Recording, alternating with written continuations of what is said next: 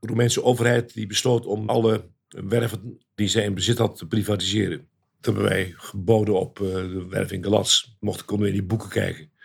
En uh, we zagen dat die werf dus geld verdiende aan onze casco's. En wij vonden ze en goed en concurrerend. Dus het was in feite een no-go uh, kwestie om die werf over te nemen.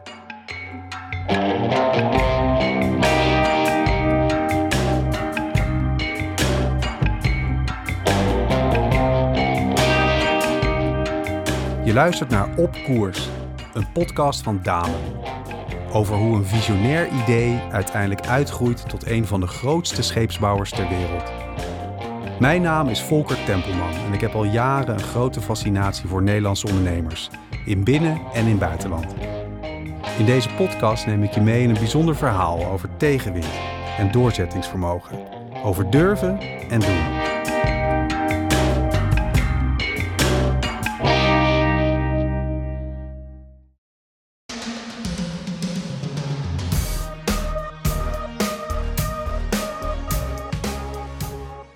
We bevinden ons inmiddels midden jaren 80. Commerce aanpak van op voorraad bouwen en standaardisatie is en blijft een succes. Damen heeft alle economische crisis kunnen overleven door onafhankelijk te blijven en slim op de vraag vanuit de markt in te spelen. Het bedrijf ontwikkelt zich voortdurend en groeit in een gestaag tempo door. In Nederland, maar vooral ook daarbuiten. Op verzoek van de klant levert Damen Technical Cooperation expertise en ontwerpen om schepen te bouwen waar ook ter wereld. En wordt er gebruik gemaakt van lokale werven en voorzieningen. En er wordt een netwerk van service hubs opgezet, die klanten op locatie bedienen. De casco's worden vooral gemaakt in het buitenland, in lage lonenlanden zoals Polen. Ondertussen heeft Damen ook talloze gespecialiseerde werven opgekocht, waarmee het steeds meer actief is binnen niche-markten. Economisch gezien breekt er een nieuw tijdperk aan. Het is de tijd van Margaret Thatcher en Ronald Reagan. Twee wereldleiders die een heilig geloof hebben in het kapitalisme en de vrije markteconomie. Well, things have changed. This past year, inflation dropped down to 3.2%. Interest rates cut nearly in half. Retail sales are surging. Homes are being built and sold. Let us never forget this fundamental truth. The state has no source of money other than the money people earn themselves. If the state wishes to spend more, it can do so only by borrowing your... Tegelijkertijd streeft ook hun Sovjet-tegenhanger Mikhail Gorbachev naar economische hervormingen. Hij wil een einde maken aan de zogeheten planeconomie, waarin de overheid zo'n beetje alles reguleert. En die nieuwe koers heeft niet alleen effect op de Sovjet-Unie zelf, maar ook op andere communistische landen, zoals Polen. En daarmee krijgt ook Damen met deze ontwikkeling te maken. Aangezien het bedrijf al sinds 1975 opdrachten uitbesteedt aan een Poolse scheepswerf in Gdansk. Omdat men structurele problemen had met de planeconomie, nodigde men ondernemers, bedrijven uit het uh, buitenland uit om voor nieuwe technologie te zorgen en nieuwe productiemethoden te zorgen en voor uh, toegang tot de, de westerse uh, afzetmarkten te zorgen. Dus daar is dit een voorbeeld van, denk ik. Ik uh, ben Jan Luiten van Zanden, emeritus hoogleraar economische geschiedenis aan de Universiteit Utrecht. A short while ago, astonishing news from East Germany, where the East German authorities have said, in essence, that the Berlin Wall doesn't mean anything anymore. The wall that the East Germans put up in Bekanntgabe der Grenzöffnung durch die DDR hat in Berlin ein Ansturm auf die Grenzübergänge eingesetzt. Viele hundert Ostberliner kamen ohne Schwierigkeiten in den Westteil der Stadt. Uiteindelijk, in 1989, valt de muur. Het symbolische einde van het communisme. Toen die muur viel, toen uh, ja, werd Polen natuurlijk ineens een, zeg maar een kapitalistisch land. Dus dat, was een heel rare situatie. Toen ben ik naar de gemeente Gdansk gestapt. En zei, kunnen we, kan ik die werf niet kopen waar we nu allemaal uit besteden? En uh, ja, zeiden ze, ja, kopen, ja, dat... Uh, hoe moet dat, ja? En, en ik zeg, is dat allemaal geregistreerd? Zijn die, al die percelen, is dat vastgelegd ergens? Hoe gaat dat hier in, in zo'n communistisch land? Toen bleek dat wel geregistreerd te zijn. Toen zeiden ze, nou, weet je wat je doet? Als jullie al die mensen in dienst houdt die er nu werken, dat waren er 70 man, dan uh, schrijven we dat gewoon op jouw naam.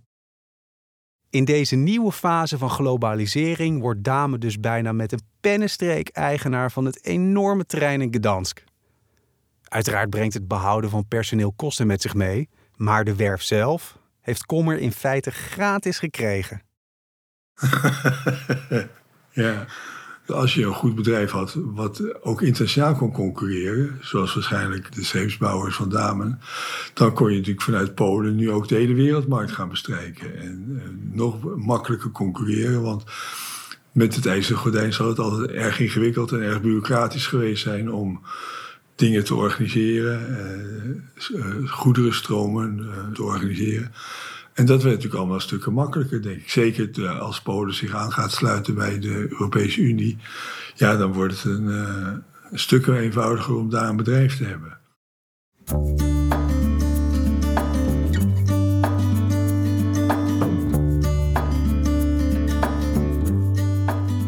Met de globalisering gaat er voor Dame opnieuw een wereld open. Kommer ziet al snel het potentieel. Hij neemt daarom iemand in dienst die vloeiend Russisch spreekt om in de nieuw geopende markt voet aan de grond te krijgen. En toen zijn we ook in Roemenië gaan kopen en uh, later ook Rusland. We hebben ook uh, heel veel in Rusland uitbesteed. Grote werven in het noorden, in Archangels, de buurt van Archangels, Severodinsk. Ja, dat was echt, ja, echt een enorme organisatie die we daarvoor hadden. Onrust in de wereld, dingen die veranderen, crisis. Dat is eigenlijk, ik vind het altijd kansen.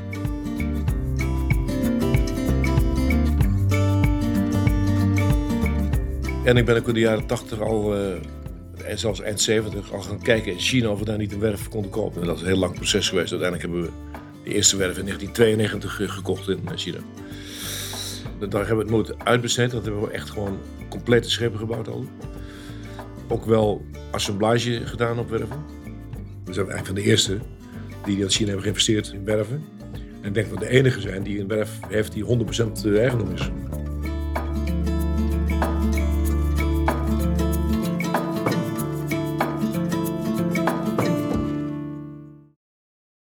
Terwijl Dame actief wordt in Azië, breidt het ondertussen het productaanbod uit. Sleepboten, werkboten, baggerschepen, veerboten, patrouillevaartuigen, vrachtschepen, tankers en vissersboten. De overnames worden steeds specifieker. Er is bijna geen type schip dat Dame niet produceert. Er zijn slechts twee uitzonderingen.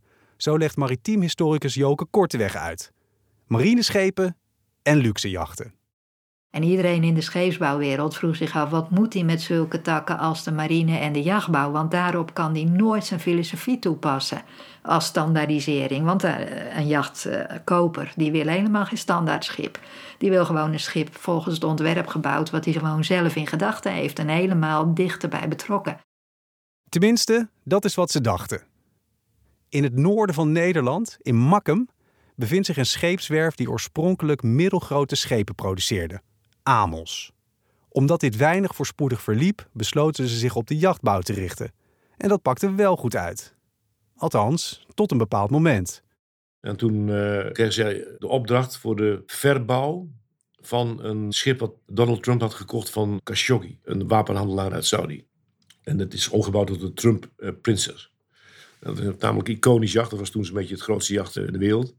En toen heeft Trump besloten om een nieuw jacht te kopen. En die heeft uh, dat in opdracht gegeven. Bij Eind jaren tachtig uh, heeft Donald Trump een heel groot jacht besteld. Destijds zou dat dan het grootste jacht uh, van de wereld worden bij Amos.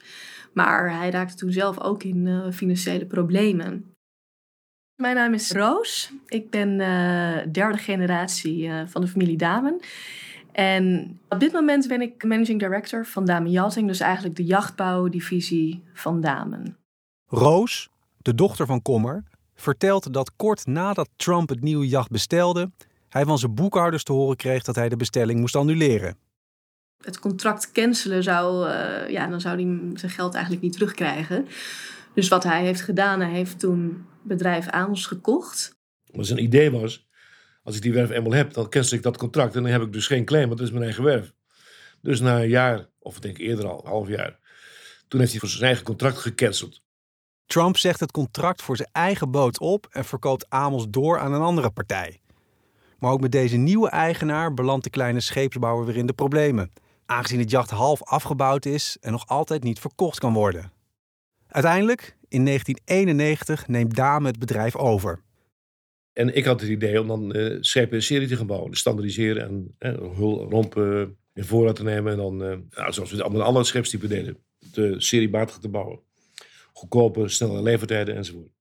Maar ja, iedereen zei eigenlijk tegen hem van ja, maar jachtbouw is toch iets heel anders. Het is uniek. Mensen willen niet iets wat te veel op een ander product lijkt.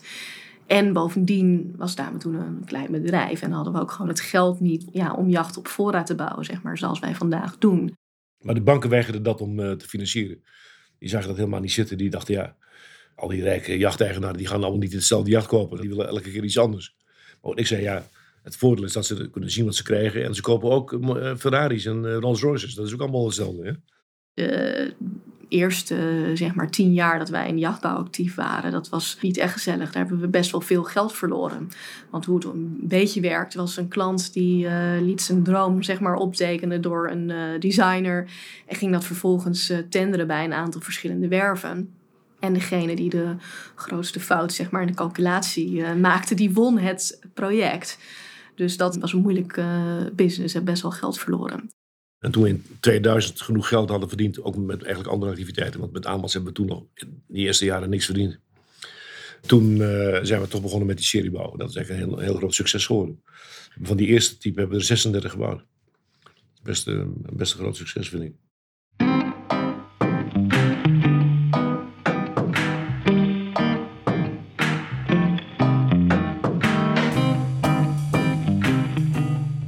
Amos 180. Dat is een, iconisch ontwerp, denk ik, van Tim Haywood. Dat is een 55 meter jacht. Daar hebben er 25 van gebouwd en verkocht.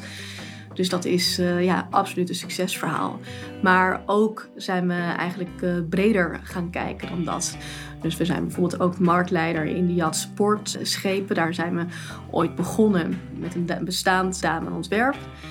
En wat eigenlijk was ontwikkeld als een, uh, ja, als een fast crew supplier. En toen hebben we even heel simpel gezegd, daar een uh, teakdeck opgelegd, een uh, kraan opgezet, stabilizers opgezet en een zwemplatform aangemaakt. En zo zag onze eerste ja, jacht sportschip eruit. Ook onze expeditiejachten. Dat zijn eigenlijk jachten waarbij de luxe areas, zoals wij dat noemen, waar de klant komt, die zijn zoals je ze vindt ook op een jacht. Maar de technische ruimtes, die zijn juist veel dichter bij zoals je zou vinden op een commercieel schip, op een werkschip. Maar omdat wij eigenlijk op voorraad bouwen, kunnen wij kortere levertijd uh, aanbieden. Een paar jaar geleden nog hebben wij drie maanden voor oplevering een 60 meter uh, jacht verkocht.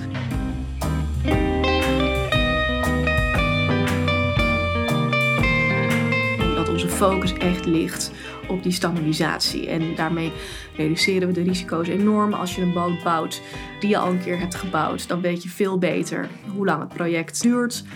Hoeveel het gaat kosten. Ik denk dat je ook een veel strategische samenwerking op kunt zetten met je co-makers, met je toeleveranciers.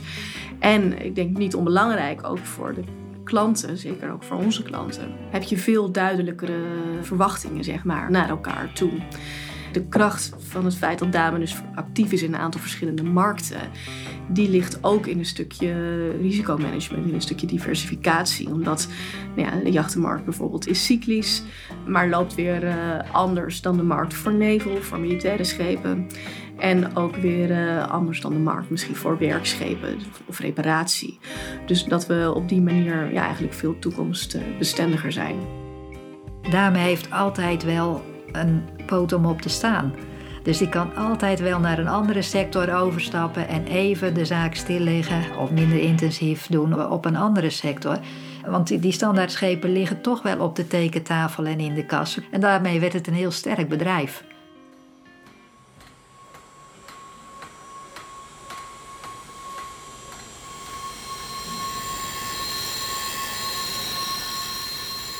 In de jaren 70 en 80 waren de Pussycat en Stantuck een groot succes voor Damen. Bij elke nieuwe serie werden er verbeteringen doorgevoerd.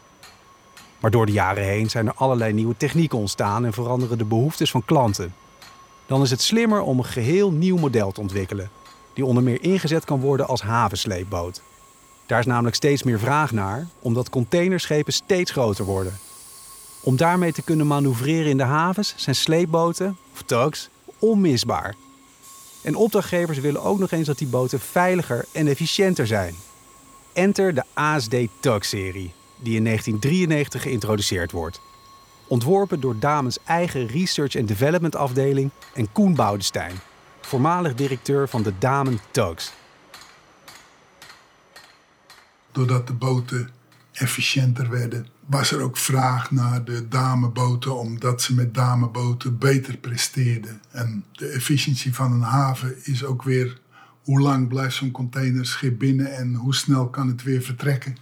En daar hielpen de sleeboten, de ASD-tugs van Dame aan mee, omdat het state of the art was. De boten waren vanaf het begin ontworpen op de beste prestaties. Maximale efficiëntie en snel en veilig werken. Waardoor Dame worldwide market leader in de shiphandling tugs werd en nog steeds is. En naar voorbeeld van de succesvolle ASD-tuk 2810, die als compleet schip in grote series op voorraad gebouwd werd en succesvol aan raiders all over the world werd verkocht. Van Cape Town tot Sint-Petersburg, tot Rotterdam, tot Rio de Janeiro. Overal varen de ASD's 2810. Standaardisatie zorgt voor een flinke productie. Door niet telkens opnieuw het wiel te hoeven uitvinden, maar een sterk ontwerp te verbeteren, wordt veel tijd en geld bespaard. En dat brengt ook aanzienlijke marges en winst met zich mee. Dat komt door het serie-effect en door de beproefde techniek en door de steeds hogere aantallen, waardoor je een steeds betere inkooppositie hebt. En serieproductie is voor onze leveranciers ook aantrekkelijk en brengt de kostprijs van de leveranciers met de toeleveringen omlaag. En die wordt dan weer doorberekend in onze kostprijs. Uiteindelijk worden de ASD-tugs net zo belangrijk voor Damen als de Pussycat en Stand-tug-series in het verleden. Tot op de dag van vandaag zijn er meer dan 500 exemplaren van verkocht.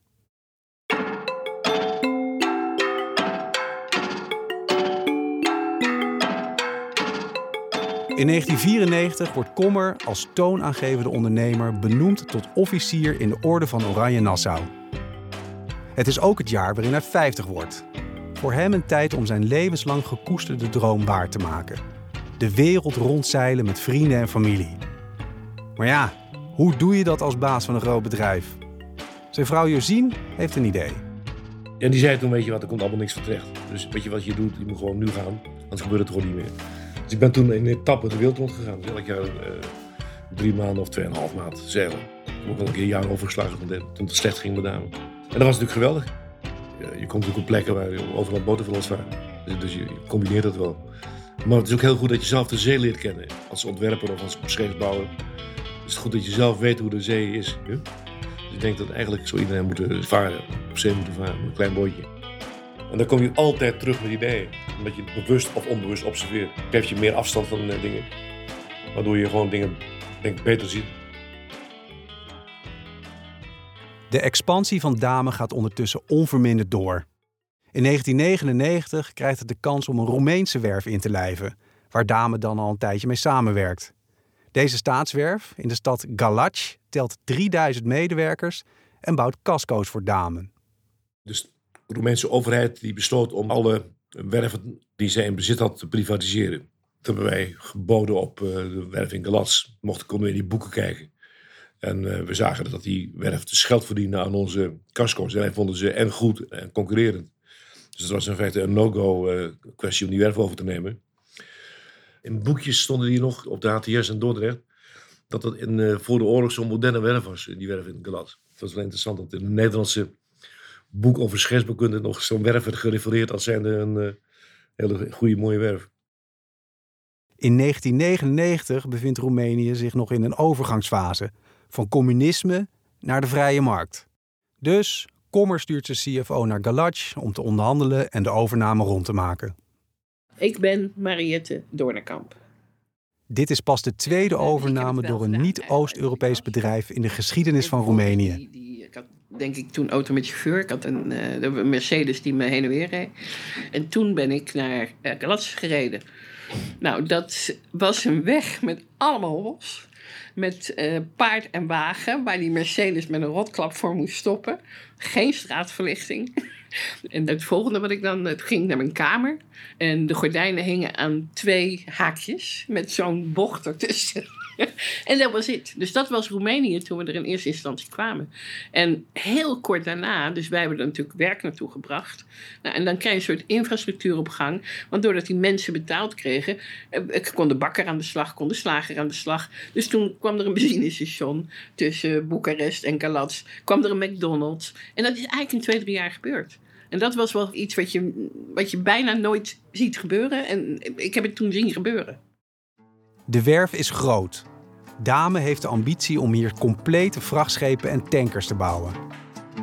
Met een andere prijsstelling, om het dan maar netjes te zeggen.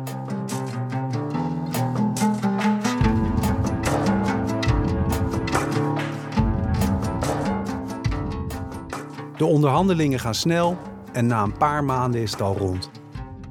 Die onderhandeling heeft Herman Kwast toen gedaan. We hebben uiteindelijk voor iets van 12 miljoen gulden zo gekocht, die werf. Dat is echt ongelooflijk.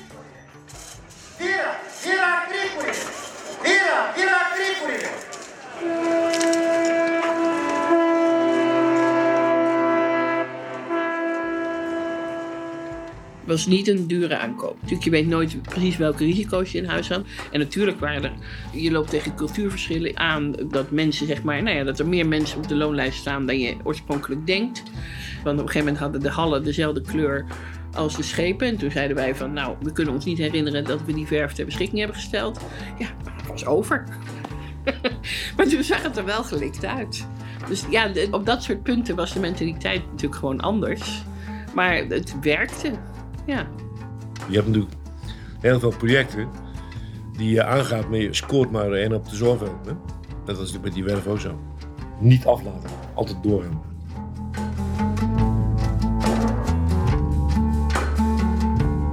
En uh, uiteindelijk uh, was het mijn doel om alle werven uh, in Nederland en omgeving te kopen. Dat je dus gewoon ja, wat, wat, minder lastige concurrentie hebt.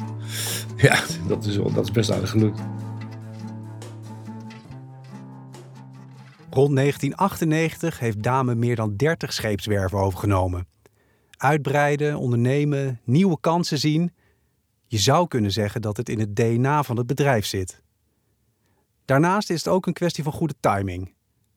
Eind jaren 90 komt de globalisering goed op stoom, legt Jan Luiten van Zanden uit. En voor visionairs zoals Kommer Dame, die al vroeg zijn begonnen met het internationaliseren van hun bedrijf, levert dat nog meer kansen op het wordt makkelijker om schaalvoordelen te benutten. Dus als je bepaalde expertise hebt, eh, eh, dan maakt het uit of je die alleen binnen Nederland kan verkopen.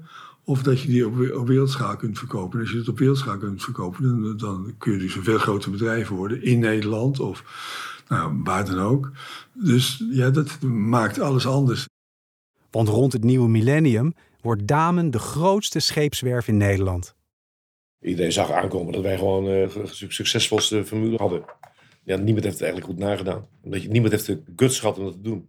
We hadden natuurlijk uh, ook heel veel succes door die grote internationale verkoporganisatie. We waren echt in alle landen uh, actief. Dus niemand kon dat meer matchen. Maar Kommer is nog niet klaar met overnames. De grootste moet namelijk nog komen.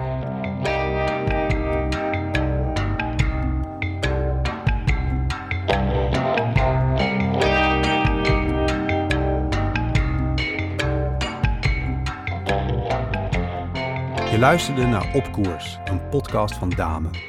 Gemaakt door audio agency Airborne. Niks missen? Abonneer je in je favoriete podcast-app.